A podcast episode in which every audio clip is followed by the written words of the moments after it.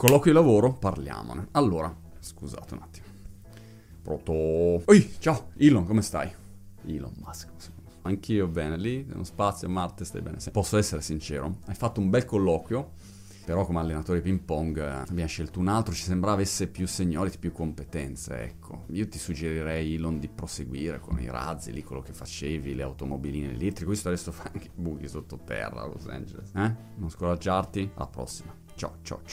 Avvertenza numero 1 allora dei colloqui di lavoro. Tu puoi anche essere un fenomeno, ma se il lavoro è sbagliato per te, non c'è niente da fare. Capita sempre che uno non ti prenda per un lavoro non perché ce l'abbia con te o perché pensa che tu non sia in gamba, ma semplicemente non sei adatto nella testa del selezionatore a quel lavoro lì. Avvertenza numero 2. In un colloquio di lavoro ci sono talmente tanti elementi personali che uno spesso si dimentica, però contano. Se entri nella stanza e al tipo che ti fa il colloquio immediatamente ricordi la faccia dell'amante che ha trovato a letto con la moglie la notte prima, ti garantisco che non è un buon punto di partenza. Siamo tutti esseri umani con mille bias cognitivi e problemi vari, pregiudizi, bla bla. Avvertenza numero 3 è che ogni colloquio di lavoro fa storia a sé. È diverso se tu fai un colloquio con una multinazionale a Londra o con un piccolo studio legale di un avvocato a Cesano Boscone. È diverso se tu parli nel colloquio direttamente con la persona che decide, col capo dell'azienda, o è diverso se tu invece fai 7 colloqui preliminari con gente diversa. Molto bene. Smarcate queste 3 doverose premesse, provo a dirti la mia opinione da parte di uno che i colloqui li fa per prendere della gente a collaborare sui propri progetti. Secondo una mia personalissima interpretazione, nei commenti i reclutatori professionisti o gente che fa tanti colloqui, a quel punto ci darà più consigli. Però spero che questo dietro le quinte di come ragiona uno quando vai a presentarti magari ti possa tornare utile. Errore numero 1. La gente, nella maggior parte dei casi, arriva impreparata. Che cosa vuol dire? Che quando vai a fare un colloquio di lavoro, ha ragione Carmine Gallo, dovresti andare pensando di essere l'amministratore delegato di un'azienda gigantesca che in mondovisione si presenta e fa la presentazione più importante della sua vita, del prodotto più importante della sua carriera. Nella tua testa dovresti essere a quel livello di preparazione. E anche se l'annuncio è generico, io personalmente posto sempre annunci generici, quantomeno essere competente al massimo di quelle che sono le informazioni che hai sul contesto, su chi ha messo l'annuncio, su quello che è l'area di lavoro,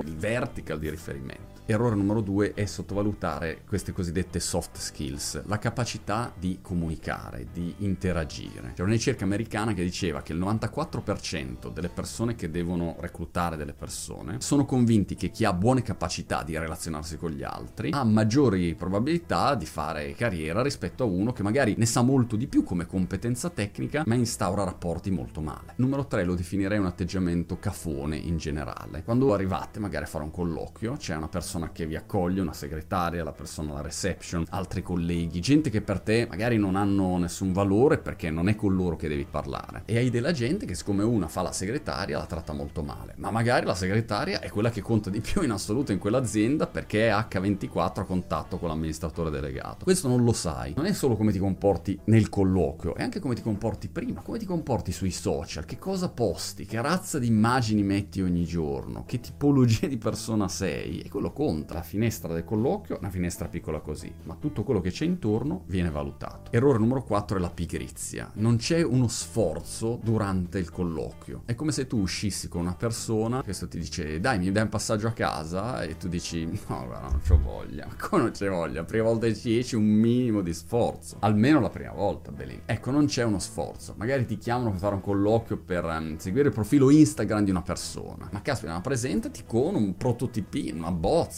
che hai fatto con gli esempi di post che metteresti, le tipologie di immagini, i colori che sceglieresti. Fammi vedere che ci tieni, fammi vedere che hai fatto uno sforzo, che ci hai perso del tempo. Magari non ti porto il risultato, ma fai un'ottima impressione così. Fai una cosa che la maggior parte degli altri candidati non fa. Numero 5 è che uno si concentra sul passato. Mentre a me, azienda che ti devo prendere, interessa il futuro. Non mi interessa quello che hai fatto in passato, sì, è uno storico, mi interessa in futuro quali sono i vantaggi, i benefici, i risultati che mi porterai. Numero 6 è una domanda. Se tu hai un tuo progetto, una tua azienda, immaginati, ti interesserebbe avere a bordo una serie di spaccaminchia, gente che si lamenta ogni giorno, che critica gli altri in continuazione, che insulta, che attacca, che si comporta male? Oppure vorresti lavorare con uno che viene da te e parla sempre male degli altri? E lo sai com'è, se degli altri parla male con te, con gli altri parlerà male di te. Come regola generale, con gli spaccaminchia non vuole lavorare nessuno. Errore numero 7 è che c'è una disattenzione alla scrittura. Come scrivi è importante. Perché? Perché alla fine dei conti, se io devo lavorare con te, poi tu mi devi scrivere delle mail, devi scrivere ai miei clienti e devi scrivere a dei colleghi. Il consiglio in questo caso è scrivere bene, scrivere breve e scrivere in modo organizzato.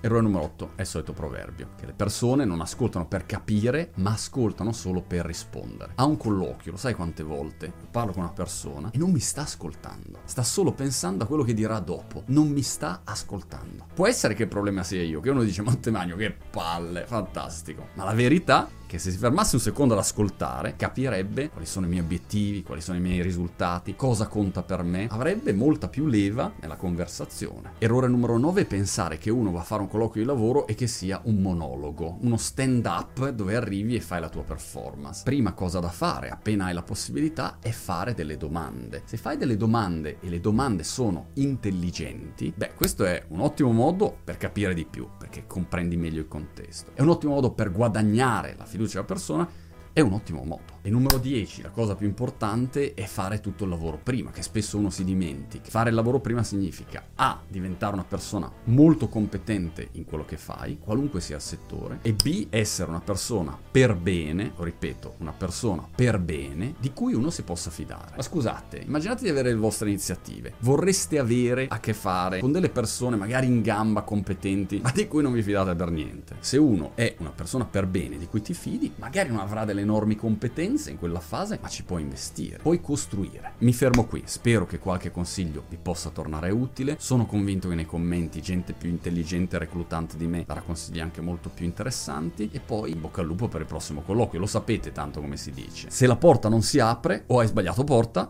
o stai usando la chiave sbagliata.